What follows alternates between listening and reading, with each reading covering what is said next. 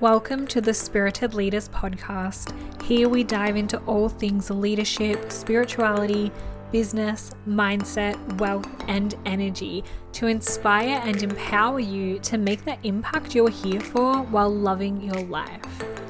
I am your host, Rachel White, coach, speaker, published author, and the creator of the Spirited Leaders brand, including this podcast and our magazine. Thank you so much for being here. Enjoy this episode. Hello, beautiful souls. I'm here for a solo episode of the Spirited Leaders podcast. For this episode, I want to talk about anger. And what inspired me to talk about this for the podcast today was yesterday I wrote a poem about anger and how anger is a gift in our life and for us to channel and harness and use in our life and honor it as the beautiful emotion and feeling that it is in our life. And I like writing poems is not something I normally do. I haven't written one probably since school days, as I can remember. Um, but I just got this sudden urge and I wrote it and it was like just completely flowed out of me. So I want to read you the poem um, and then I'm going to talk a little bit more to dive into it a little deeper. So here it is My anger is a gift. Don't be afraid of your anger. This emotion is a gift. Anger is here to guide you when something is a rift. When others treat you poorly or injustices arise, Anger builds inside you, sometimes it's in disguise. It may appear as sadness, or to others a surprise, but know it is here for you. Is it your time to rise? Anger shows your passions, a fire that's inside. This anger that's inside you, it's time to let it out. Channel it into action. It's okay to scream and shout. Then harness your anger wisely. Let your passion lead the way. You will make the world a better place when you say what you need to say. It is time to stand in your fullness, honoring all that is inside. This includes your passionate anger. It's no, it can no longer bear to hide. Others may meet your anger poorly. That burden is not yours to bear. You can make the world a better place when you show that you care. For that, you need your anger, this beautiful gift that's yours. Embrace all that you are. Let your anger open doors. The doors to experience yourself in a new, exciting way. Open up and scream. My anger is here to stay. I may not always feel my anger, yet somehow I know it to be there. When it builds again, I feel it. That's how I know I care. I embrace my full self freely. My anger is a gift. I do not settle for mistreatment. Thank you, anger, for showing me this. I hope you enjoyed that little poem. And the main message is really that we need anger as an emotion to also feel passion. It comes from the same fire within our solar plexus, within our belly.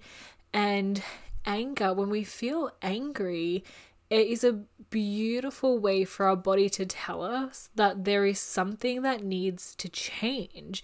Whether it's someone is mistreating us, whether it's someone is mistreating other people or a huge group of other people, whether it's someone is, you know, like pushing our boundaries and invading our personal space, whether it's there's a huge injustice in the world and anger arises to make us feel that something is wrong and something needs to change.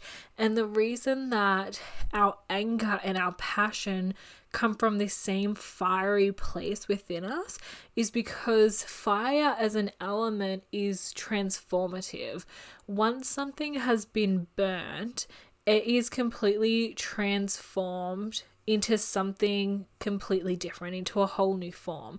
Whereas with other elements, like if you imagine a piece of paper, if you throw some dirt at it, like using the element of earth, the paper, yeah, it might look a little different, but it would probably stay mostly intact.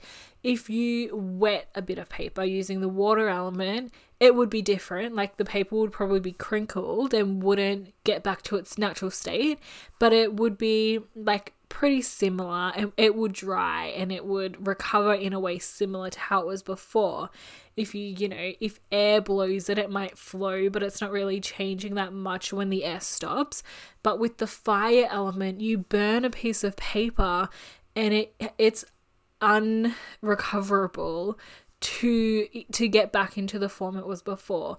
Fire completely transforms and fire can be a really beautiful way of transforming things that are just not serving at all. Fire can also be really disruptive and i think that a lot of conditioning we have around suppressing our anger is when you know we have these we see these outbursts of anger where the fire disrupts and destructs and and causes chaos to things. So we we don't want to get to that point so we suppress that anger inside.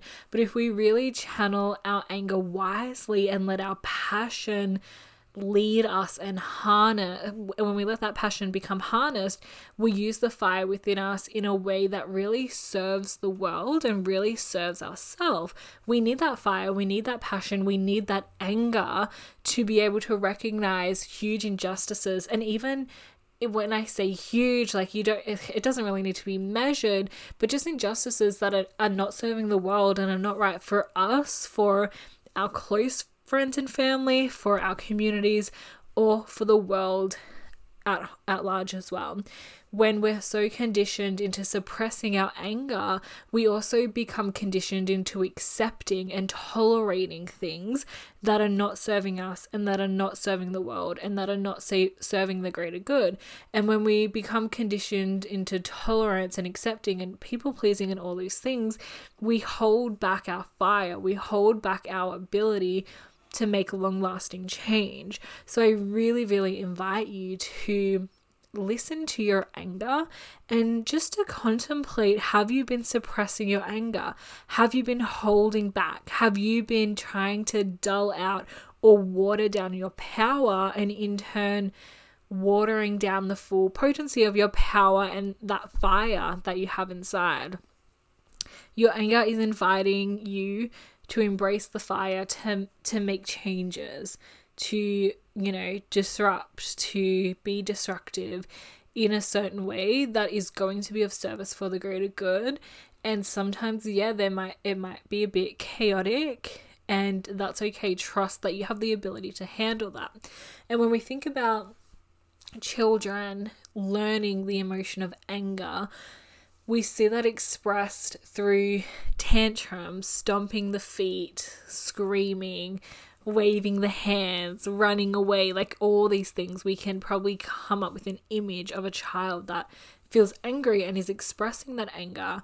And, you know, as children, we, we become conditioned to stop chucking a tantrum, stop screaming, stop shouting, you know, be calm, be presentable, be the good girl, the good baby that doesn't scream, that doesn't speak. And this is by no means a criticism to any parent. Like, I personally can't imagine finding a balance between teaching a child the difference between self regulating and suppressing emotion. But I'm speaking to you as the full grown adult that you are. And regardless of the upbringing you had around feeling anger and emotion, regardless of any conditioning that you've had, as an adult now, it is your responsibility to build on your own emotional intelligence and to learn how to self regulate, but also how to feel and express your emotions in a way that is healthy and of service to you. It might not be of service every time you feel a tiny hint of anger to scream and shout, regardless of where you are. But it might be of great service to give yourself to create a safe space for you to scream, for you to jump up and down, for you to be expressive in the way that you feel called to be. And you're the only one and you're the best judge that knows when it is the right time and place to do so and the action to then take from there.